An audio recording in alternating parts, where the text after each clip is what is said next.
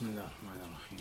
إن الحمد لله نحمده ونستعينه ونستغفره ونعوذ بالله من شرور أنفسنا وسيئات أعمالنا.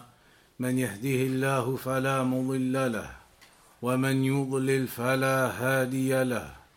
وأشهد أن لا إله إلا الله وحده لا شريك له. وأشهد أن محمدا عبده ورسوله. أما بعد today then we're going to have a look at two more of the names of Allah subhanahu wa ta'ala and those are from what is mentioned regarding Al Qarib Al Mujib.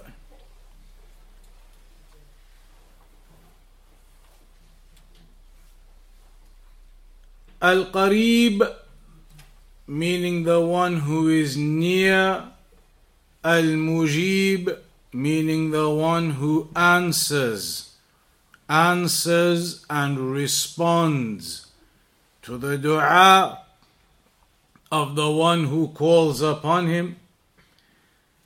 And Allah subhanahu wa ta'ala mentioned both of these together in Surah Hud, Ayah 61. وإلى ثمود أخاهم صالحا. قال يا قوم اعبدوا الله ما لكم من إله غيره. هو أنشأكم من الأرض واستعمركم فيها. فاستغفروه ثم توبوا إليه. ان ربي قريب مجيب here it mentions that to Thamud Salih was sent and he said to them O people, worship Allah subhanahu wa ta'ala. You do not have any other deity to worship besides Him.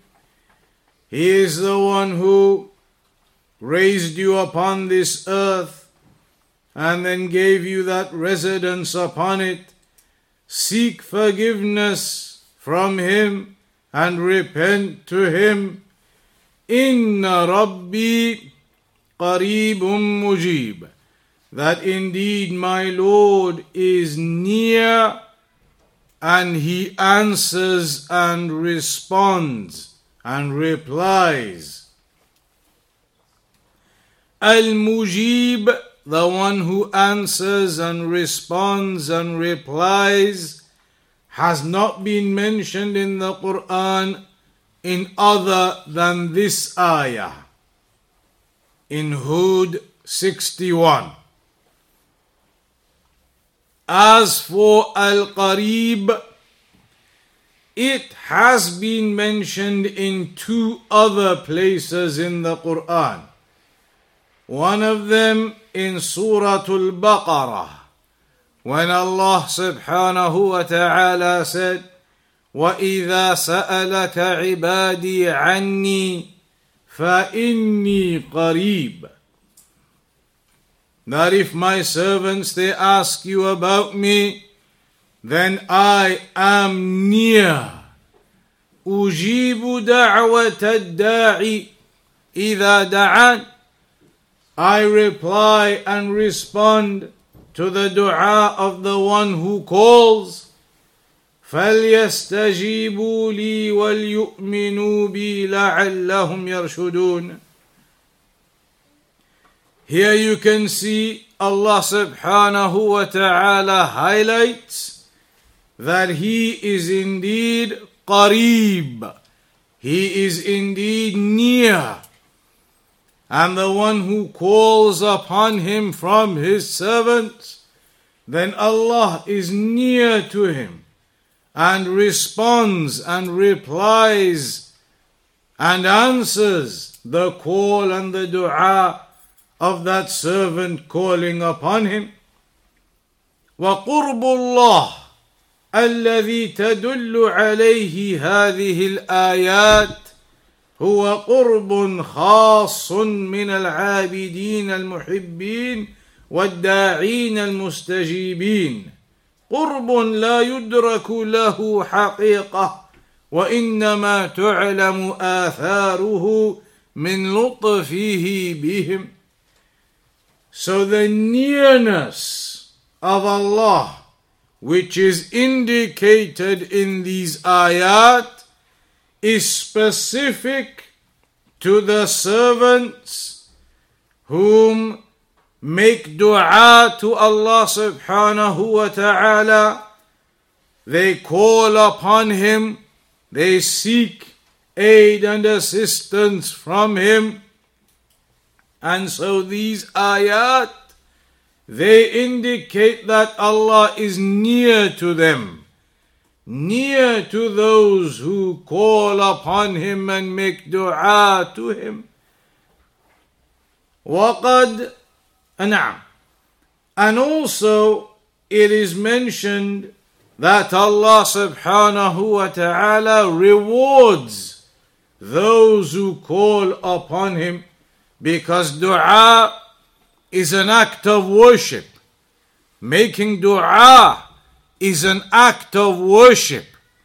Raising your hands, calling upon Allah, it is an act of worship itself. And so Allah tells us in the Quran that He rewards those who call upon Him and make dua to Him.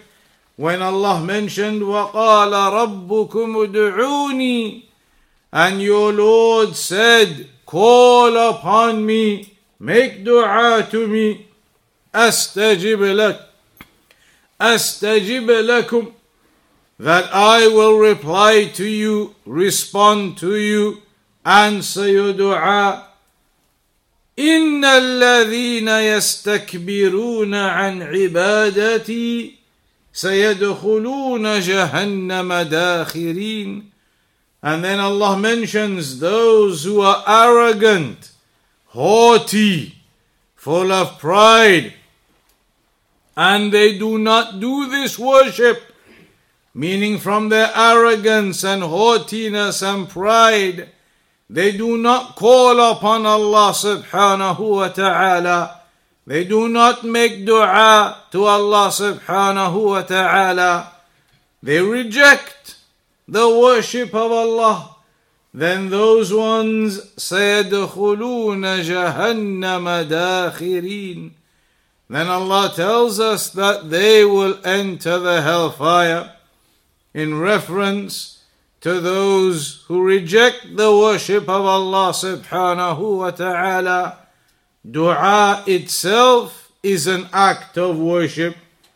وقد ثبت في السنة أحاديث عديدة تدل على قرب الله عز وجل من عباده المؤمنين وأوليائه المتقين and there are many ahadith in the Sunnah that indicate Allah being close to the righteous servants, Allah being close to the obedient servants, to the believers, to the pious ones, to the righteous, and that Allah yasma'u du'a'ahum Allah hears their dua and answers their dua ويجيب نداءهم ويعطيهم سؤلهم Allah hears them and replies to them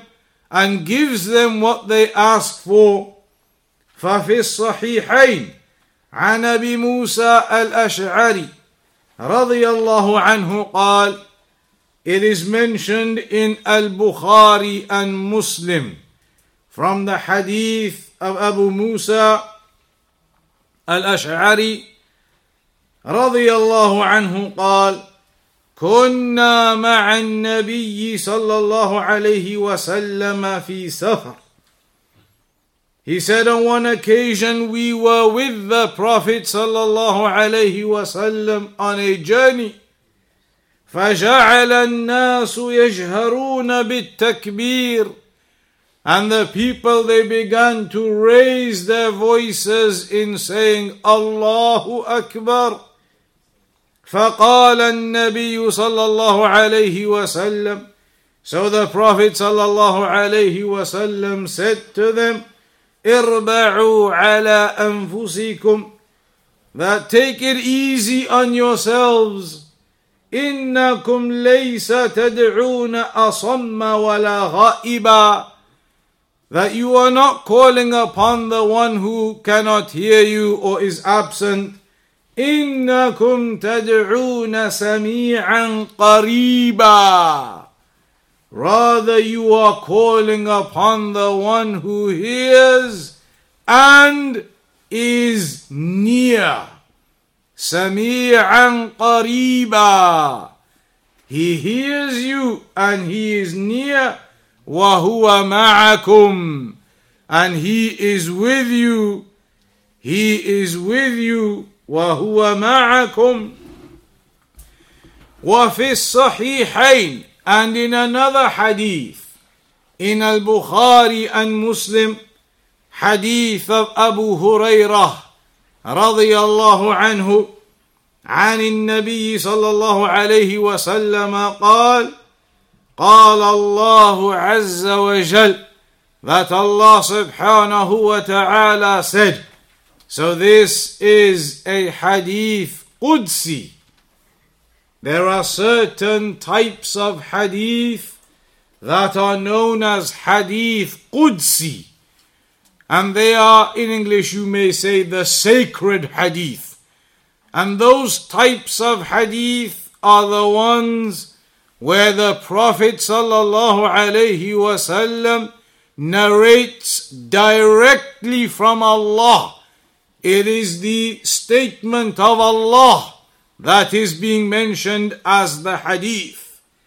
So here the Prophet sallallahu alaihi wasallam is narrating to us the statement of Allah subhanahu wa ta'ala when Allah said, من تقرب إلي شبرا تقربت إليه ذراعا that whomsoever draws near to me a handspan, then I draw near to him an arm span.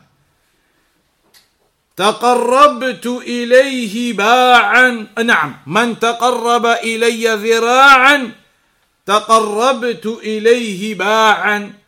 وإذا أقبل إلي يمشي أقبلت إليه أهرول. So then it mentions the one who comes close to me with a handspan or the arm span, then I come to him with the larger quantity mentioned Meaning, Allah is telling us whatever amount a servant draws near to me, then Allah draws near to him even more with an even greater amount. And that if the servant comes to me walking, then I come to him running. And all of this indicates that Allah is near to the servants that are righteous and they raise their hands in subservience to Him, and they make the dua asking for the goodness of this world and their religion, the dunya and the deen, making the dua asking Allah for righteousness in their affairs. As for the name Al Mujib, that Allah is the one who answers. Allah is the one who replies and responds, then this clearly indicates what we already mentioned in a previous lesson. The name of Allah subhanahu wa ta'ala as Sami' that Allah is the all hearing. Because if Allah is the one who is Al Mujib, the one who replies and responds and answers to the dua of the one who calls upon him, then certainly he must be the one who hears them, hears all of their dua, hears what every servant calls upon him with and then replies and responds to them. And that's why when Ibrahim alayhi salam was highlighting to the mushrikun of his time why worshipping their idols was incorrect, he highlighted to them that the statues and the idols that they were calling upon cannot reply to their dua because they cannot even hear their dua. They cannot even hear them, let alone respond and reply and answer to them. And of course, we know they would not be able to reply and respond anyway. But on top of that, they cannot hear the dua that the mushrikun are making to them in the first place anyway too. So Ibrahim alayhi salam highlighted to them the futility of their worship to those idols and statues that they were calling upon. They cannot hear you, they cannot answer you. All the way up until the day of judgment, they will not do so. So, how is it that you call upon these others besides Allah? Those who cannot harm you, those who cannot bring benefit to you. So, Allah is the one who hears. He is the one who hears and replies and responds. يجيب سؤال السائلين Allah answers the call of the one who calls upon him. ولا يرد مسلما ناجاه and Allah does not reject a Muslim who calls upon him. يحب سبحانه أن يسأله العباد جميع مصالحهم الدينية والدنيوية. Allah loves that His servants they call upon Him asking him for their worldly matters and their religious deen affairs من الطعام والشراب والكسوة والمسكن whether it be from the worldly affairs that you make dua to Allah for in terms of your food and your drink and your clothing and your homes كما يسألونه الهداية والمغفرة والتوفيق والصلاح والإعانة على الطاعة ونحو ذلك. And likewise, you make dua to Allah with your religious affairs, making dua to Allah for guidance. And that is something we all make dua to Allah subhanahu wa ta'ala for in every rak'ah of every prayer do you not say, Sirat al mustaqim, guide us to the straight path. You are asking Allah subhanahu wa ta'ala for guidance and also you are asking Allah and you make dua for forgiveness, forgiveness for your shortcomings. And that's why it's mentioned some of the scholars have mentioned it is a sunnah that when you finish using the bathroom and you exit, you are supposed to say, غفرانك. Basically, that I seek your forgiveness. But why would it be a sunnah for you to seek forgiveness from Allah after finishing using the bathroom? Because when you are in the bathroom, during that time, it is not permissible for a person to be reciting the Quran or doing other forms of remembrance and mentioning the name of Allah, etc. You don't do any of that when you're in the bathroom. So during that time when you're in the bathroom, you are unable to do the dhikr of Allah. So when you exit, then you seek forgiveness from Allah for that time that you were unable to do his remembrance unable to call upon Him in that way that you normally would do. So, generally, that and generally as well, a believer seeks forgiveness from Allah for his shortcomings. What tawfiq! And a believer makes dua asking Allah subhanahu wa ta'ala for success in your affairs, success in your religion, that Allah gives you understanding of the religion, Allah gives you grounding in the religion that you are able to worship Him. You can remain patient upon the obedience to Allah, patient upon your five daily prayers patient upon your Quran and the recitation of it. And this is something important to think about now. Ramadan is coming around the corner. So a person should think now what have they done in regards to the Quran since last Ramadan? During Ramadan, the people they recite during Ramadan, the people they are with the Quran, they are regularly reading the Quran. But since last Ramadan to now, two weeks away from Ramadan, a year has gone by. What have you done? How much have you picked up the Quran in the 12 months? How much have you recited in these 12 months that have gone by?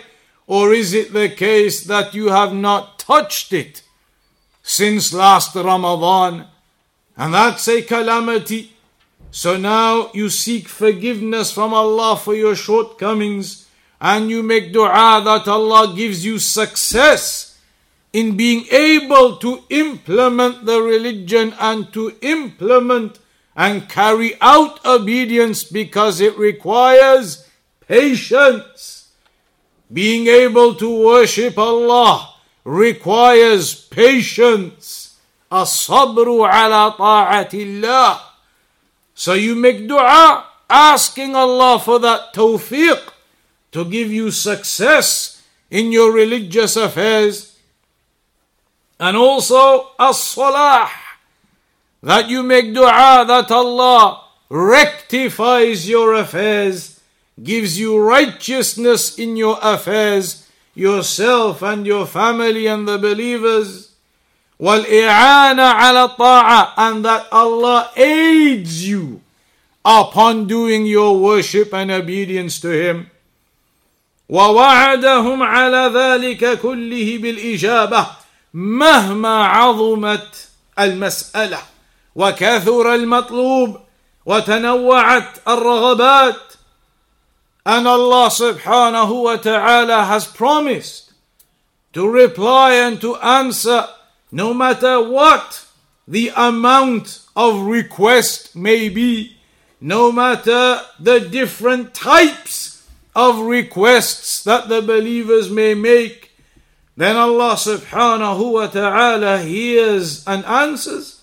وفي هذا دلاله على كمال قدره الله سبحانه وكمال ملكه وان خزائنه لا تنفد ولا تنقص بالعطاء and this also indicates that the dominion of Allah the kingdom of Allah it does not decrease if Allah answers the dua and gives everybody what they want, it will not decrease the kingdom of Allah whatsoever. ولو أعطى الأولين والآخرين من الجن والإنس والآخرين من الجن والإنس وأجابهم في جميع ما سألوه Even if Allah was to give every one of them from the beginning to the end Whatever they wanted, it would not decrease his kingdom. And that is mentioned in another hadith Qudsi, where Allah Himself said, Ya ibadi, لو أن أولكم وآخركم وإنسكم وجنكم قاموا في صعيد واحد فسألوني that, O my servants, if the first of you and the last of you and the humans of you and the jinn of you, all of you were stood upon one plane and they were to ask me whatever each one wanted. فأعطيت كل إنسان مسألته and if I was to give every person what they asked for ما نقص ذلك مما عندي إلا كما ينقص المخيط إذا أدخل البحر رواه مسلم that it would not decrease my kingdom in any way except the decrease of a needle being dipped into the ocean. What does the needle do to the ocean water? How much does it take out From the ocean water when you dip the needle in? Nothing. It takes nothing out of the ocean. The example is being given to highlight that the kingdom of Allah, the dominion of Allah, does not decrease if He gives and answers the dua of all those who call upon Him. Also in the Sunnah, we have been told that when you make dua, when a believer makes dua, he does so with firm resolve. Meaning, you do not make dua half heartedly. It is not the correct way that a believer makes dua half heartedly, not really believing it's going to be answered. You don't make dua in that way. You make dua with a firm, resolute mindset, believing that Allah subhanahu wa ta'ala will answer your dua. You do not make dua with a half hearted approach. And that is mentioned in a hadith. The Prophet sallallahu alayhi told us, إذا دعا أحدكم فلا يقل If one of you, when one of you makes dua, then do not say in your dua, Allahumma ghafirli in shi'ta. That, oh Allah, forgive me if you wish. Forgive me if you will. ولكن ليعزم المسألة Rather, you ask with a resolute, firm request. وَلْيُعْظِمِ الرَّغْبَةِ With your desire for that dua to be answered, to be large, to have a strong desire that Allah will certainly answer your dua. فإن الله لا يتعاظمه شيء أعطاه because there is nothing you could ask for that would be too much for Allah. Sometimes the reason why the scholars they mention this now they say this hadith indicates, or one of the things to understand is that when you go to somebody now, you go to somebody and you want to ask them a favor. Maybe you need to borrow some money. So you go to someone and you need maybe 50,000 pounds. Some big issue has happened. So you go to that person and maybe you only say to them, I'm in trouble. I have a lot of debt. If you can maybe just give me 10 or something. Why would you not go to that person and say, I need 50,000? Because you feel shy that maybe you're burdening this person. Maybe he hasn't really got that much to give you. Maybe you're asking too much of him. In creation, we have that feeling. When you want to ask a favor from someone, you don't want to ask too much of them for fear of burdening that person. But when it comes to asking Allah subhanahu wa ta'ala, there is no such thing as any fear of burdening Allah. Nothing burdens Allah. Nothing burdens Allah. And that's why when you make your dua, you don't just make it half heartedly as though you think it might be a burden, like when you go to someone and you half heartedly ask them, What do you think? Do you think you could maybe lend me 10,000? Half heartedly you're asking them, thinking maybe he'll give it to me, maybe he won't. But with Allah subhanahu wa ta'ala, when you make your dua, it is not only half heartedly as though you are burdening someone. There is no burden upon Allah. You ask with a conviction in your heart. With a conviction that Allah subhanahu wa ta'ala will answer your dua. And that's what the sunnah tells us to do. It mentions Allahumma la taqul Allahumma khfir ولكن ليعزم المسألة. Rather when you make dua then make it with conviction. Ask Allah for what you require with conviction that you are calling upon Allah, the one who answers, the one who hears, the one who is not burdened, He gives to all those who call upon Him. You ask with conviction for the affair that you are asking for, as long as it is an affair of halal. Of course, you do not make dua for the haram, but an affair of the halal in the worldly matters or an affair from your religious matters, then you ask with conviction when you make dua. Many people, they may say, okay, yes, we will with conviction.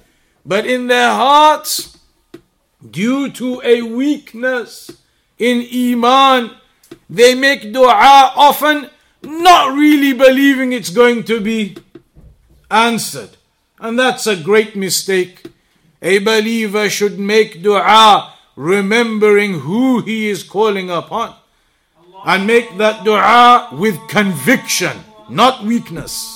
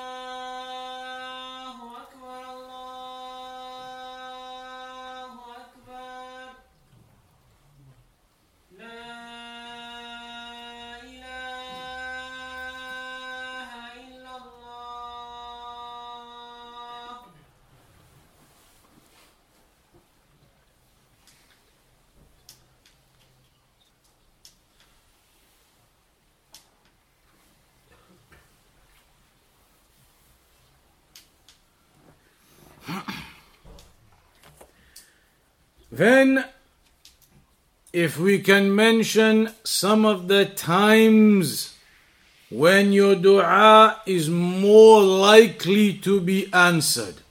Of course, a believer makes dua regularly, constantly, but there are certain times that Allah subhanahu wa ta'ala has informed us are more likely for your dua to be answered. And there are several mentioned in the Sunnah. One of the famous examples of that is the last third of the night.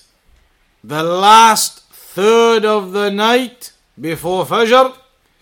It's mentioned in a famous hadith how Allah subhanahu wa ta'ala descends to the lowest heaven in the last third of the night.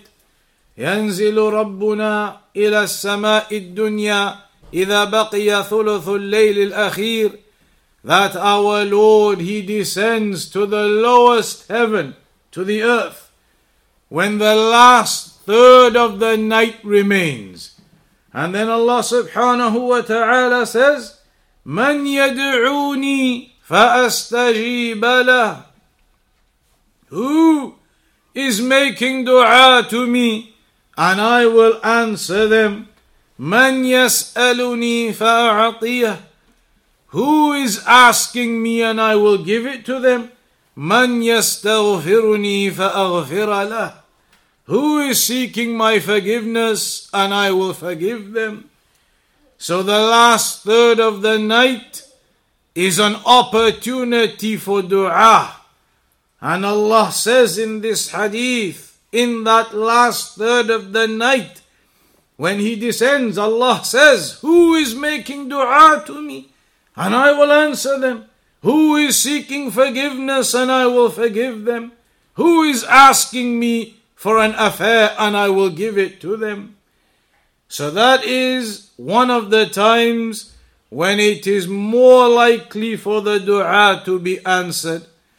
Another time, the day of Friday, it is mentioned that there is a certain time within the day of Friday that is more likely for the dua to be answered. The scholars they differed over when exactly on the day of Friday that time is, when exactly during the day of Friday that time is. Some of the scholars they said it is the final moments of the day of Friday, meaning after Asr coming up to Maghrib, those final moments, the final time before the sunset on a Friday, some of the scholars said that's when it is, where the dua is more likely to be answered. Some of them said it is during the Jum'ah time. During the Jum'ah time, when you come to the Jum'ah, and then the uh, khutbah occurs, the prayer occurs in and around the Jum'ah time, the dua is more likely to be answered. Of course, we know you're not going to be making the dua or speaking during the khutbah, but in the prayer, for example, in the prayer, you can make dua in prostration at the end of the prayer, and that actually brings us to the third time. The first was the last third of the night, the second on a Friday, a certain time of it, the third one in the prayer. In the prayer, making dua, for example, in the prostration, and for example, at the end before giving the final salam. In the prostrations, you can make dua, and it's mentioned in a hadith أقرب ما يكون العبد من ربه وهو ساجد. The closest a servant is to his Lord is when you are in prostration. And so, as Shaykh Al Uthaymeen rahimahullah ta'ala mentioned, Make dua at that time. Make dua in your prostrations after you read what you need to read in the prayer. Then make your dua in the prostration. And normally, you are not supposed to use a language other than the Arabic language. However, the scholars have mentioned if you needed to make a specific and particular dua, for something and you do not speak Arabic, then it is permissible to make that dua in your language. Then at the end of the prayer as well, after you've done the tashahhud and all of those parts, before the final salam, make dua then before the final salam. It's a mistake that the people finish their prayer, Salamu alaykum wa rahmatullah, Salamu alaykum, and then raise their hands and start making dua like it's become a customary practice amongst the people. Salamu alaykum wa rahmatullah, alaykum. Straight away the hands come up. The dua is not after the prayer.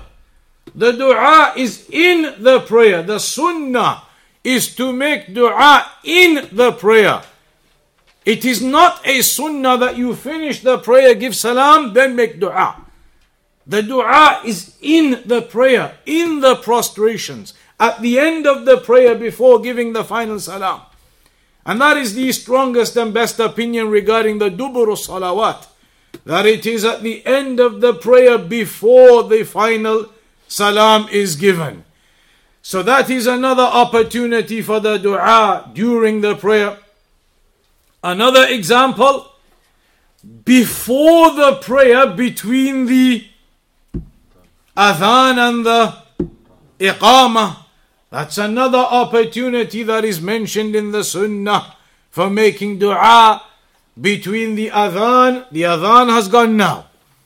Up until when the iqamah is done, that time period is also a period where dua can be made, and it is a likely time for the dua to be answered. Those are just a few examples, and there are many other examples of certain times where it is more likely for the dua to be answered. One last thing we're going to mention today in this topic here of Al Qarib Al Mujib that Allah is the one who is near and answers and responds. A person may say that they made dua and they were making the dua with conviction. They did it properly. They made the dua at one of these times when it's more likely to be answered. They did everything. And yet, the dua apparently was not answered. A person may say, I've done all of those things. I've used the specific times of the sunnah you mentioned. I've done my dua with conviction. And yet, after all this time, I keep doing it and it's not being answered. But we've been saying Allah subhanahu wa ta'ala answers the dua of His righteous servants. But we know that there are people who make dua for something and you're not getting it. So, how do we understand that? Anyone? Sins. Sins? Possibly. Sins can be a cause for your dua to be delayed or not answered. Anything else?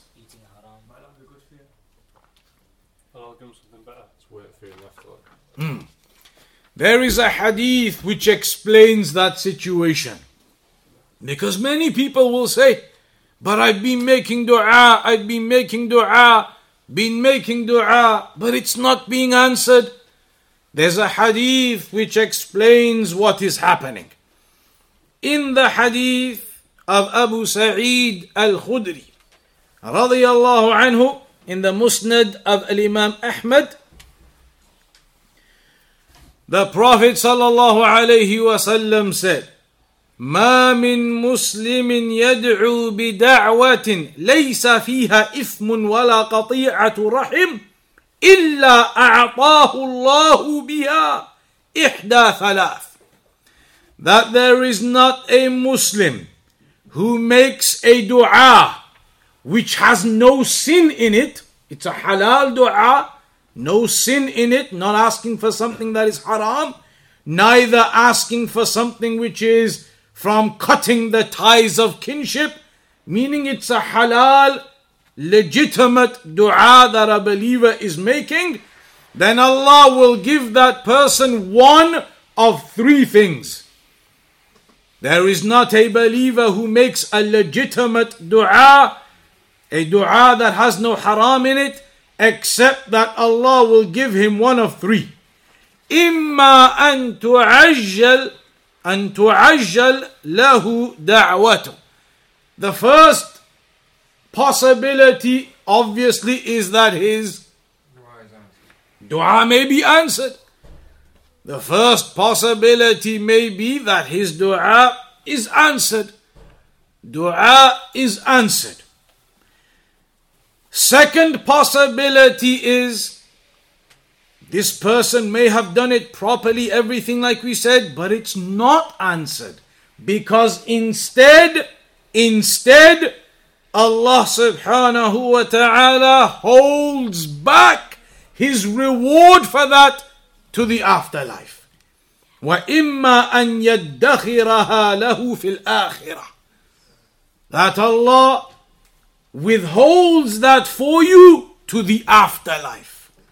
So you will still get the reward upon that, and you will still get the result of that, but Allah holds that for you to the afterlife. And the third possibility when you make a dua properly, everything we've mentioned, but it's not answered, it could be because إما أن يصرف عنه من السوء مثلها that a person may have some equivalent evil taken away from him instead. So now imagine you're making dua for some goodness.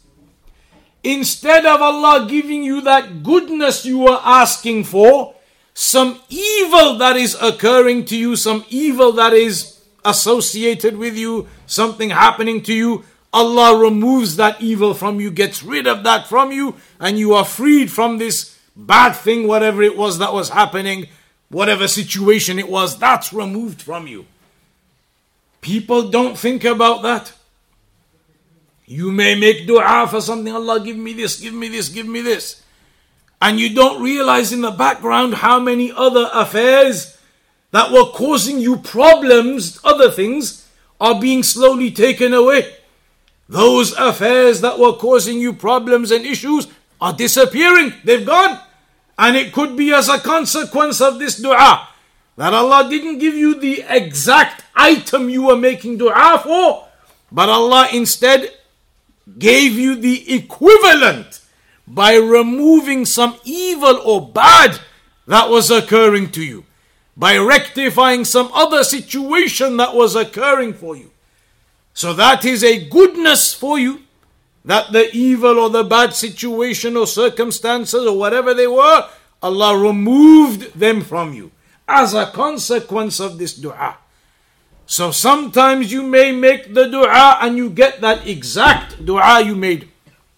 Sometimes you may not get that, but Allah is reserving your reward for you till the afterlife for it. Or sometimes it may be without you realizing that some evil has been removed from you, some harm has been removed from you because of this dua you were making, but people often don't make those connections. They say, But I was making dua for this for so long, I didn't get it. But you don't stop to think how many situations and circumstances and bad things that were going on, they all disappeared. That has all gone. But nobody thinks about that. They say, But this thing I was asking for, I didn't get it. Maybe not, but maybe it's because Allah removed all of the hardships and harms that were linked to you from you and gave you freedom from those affairs as a consequence equivalent to the dua that you were making. So a person should remember and don't just start saying, I made dua, I made dua, but it was not answered. Perhaps your reward is being reserved for you till the day of judgment. Perhaps. Perhaps other affairs are being decreed as removed from you from harms. Perhaps think about those things and don't only think about the first option that I made the dua for this and I haven't got this. There are other things reward in the afterlife, removal of harms that you may have been given instead of that exact item you made dua for. So it is not befitting for a person to ever say, But I made dua, I made dua, Allah's not answering my dua. Do not say that. Yes, of course, there are other affairs, we haven't gone into them today, regarding yourself in making dua. That you should be upon the sunnah, upon obedience. If you are upon haram in your income, haram in what you are doing in your life and where you're earning your money, and haram you're involved in, then you make dua. Maybe the haram actions and the sins that you are doing prevent your dua from being answered. But otherwise, if you say, But I'm not upon anything like that, then remember these three things in this hadith. Remember these three affairs. It is not just about the exact item you made dua for. It could be that your reward is reserved or that some harm is removed from you without you even realizing as a consequence of the dua you made. So this was the chapter regarding Al-Qarib Al-Mujib. And that is where we'll conclude that chapter on. And regarding this particular class, there's a class here, obviously, every two weeks. I'm only speaking about this class, my class. This is the last one now before Ramadan. In two weeks' time, it is very likely the first day of Ramadan is going to start on that Friday or Saturday roughly two weeks from now. So there won't be any more classes for my classes anyway up until after Ramadan, other than the Ramadan reminders that we do after the Taraweeh prayers. We'll be doing those inshallah ta'ala along with uh, some of the other teachers. But uh, this class will now resume after Ramadan with the next Friday inshallah ta'ala. Any questions up to there then?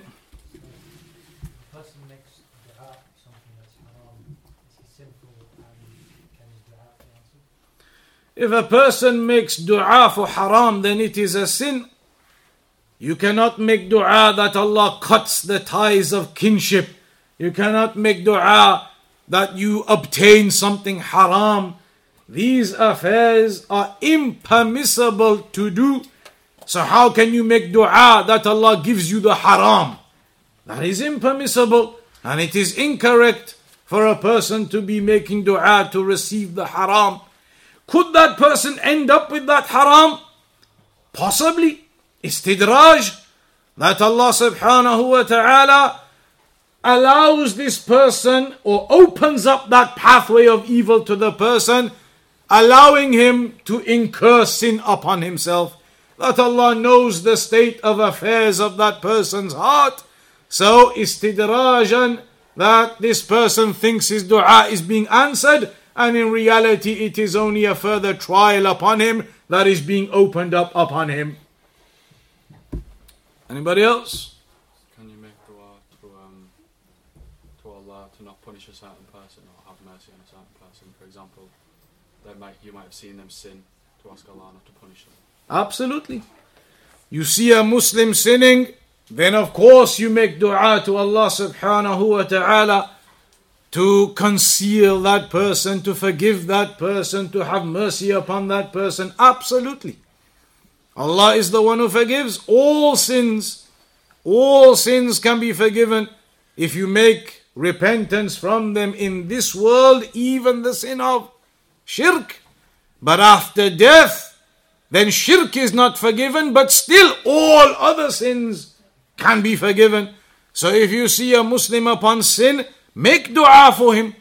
Ask Allah that Allah guides him and takes him away from that evil and stops him from doing that evil. And Allah forgives him his shortcomings. Absolutely. Absolutely, you make that type of dua for your brothers and sisters. Anybody else? Allah can, Allah can completely forgive your sin if you, even if you harm someone else? Or Those types of sins, the madhalim, that occur between the rights of others because there are three types overall sins between yourself and Allah, the sin of shirk, etc. That is between you and Allah. You must repent from that sin of shirk. If you don't, then already Allah has told you, Inna Allah la yaghfiru. Allah will not forgive you that you commit shirk with Him and die upon that hellfire forever. But the second type, the second type, the sinning that you do which is connected to yourself. You are sinning upon yourself.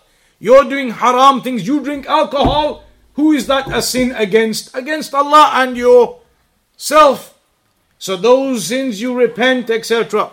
The third type is a sin that you commit which is connected to another person.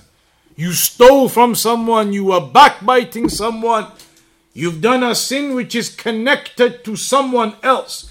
You can repent, but part of that repentance will be to return the right of that individual.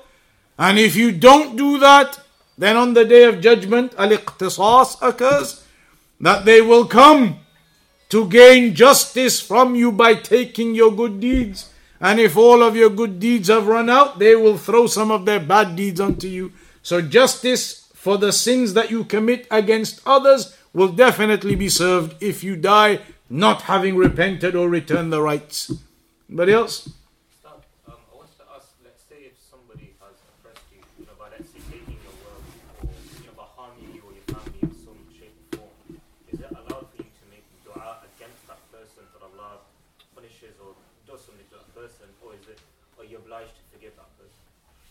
It is the, the better method. It's mentioned in the Quran in many places about ihsan. If somebody has oppressed you, it is better for you, more reward for you, that you forgive that person and ask Allah to forgive that person what he's done to you. You get more reward in doing that than making dua Allah destroy this person, do this to this person, do that to this person the ihsan that you have and the afu that you have, the forgiveness. And that's why some scholars they mention Allah in Ramadan now, when you make the dua, Allahumma innaka afuun tuhibbul afwa fa'fu anni. Oh Allah, you are the one who loves to pardon. So pardon me. You love that Allah should pardon you for your shortcomings. The scholars they say, try to think about that when someone has oppressed you. You love that Allah forgives you your shortcomings. If you are able to raise yourself to that level where you can ignore the sin or the oppression this person has done to you, and instead even make dua that Allah forgives them and leaves that person upon that sin and you uh, ignore and pardon that, that is an elevation of your status more than the situation of a person making dua against this person May Allah do this to him or that to him. And Shaykhul Islam Ibn Taymiyyah said anyway, if somebody oppresses you, you should stop to think for a moment about not him and his oppression to you, but about yourself. Is it something you've been doing that Allah decreed this other person to come and oppress you? Maybe you have been falling into a great deal of shortcomings with your obedience and worship to Allah. And so Allah decreed somebody came and oppressed you. Stop to look at yourself and your obedience to Allah. Stop to look at your own situation. Why did Allah decree this oppression to occur? Or uh, is there something because of me that this oppression occurred upon me? So before a person starts going into making dua against people, and it is not befitting to do so, Rather make dua for them and pardon them, and that elevates your status and raises your status. And as Ibn Taymiyyah said, it will purify your heart in a way that seeking revenge never can. The one who seeks revenge will always be in that low position. Ibn Taymiyyah mentioned somebody oppresses you, and all you can think about is seeking revenge upon them and evil thoughts against them, then you will always remain in a low position. But if you're able to wipe that out, you're able to excuse that, get rid of it, that will bring you elevation that seeking revenge never can. So do not make dua against the people. Look at your own state, rectify your own worship, and make dua that Allah gives you a salah, gives you tawfiq, gives you goodness in your affairs. Last one then, anyone?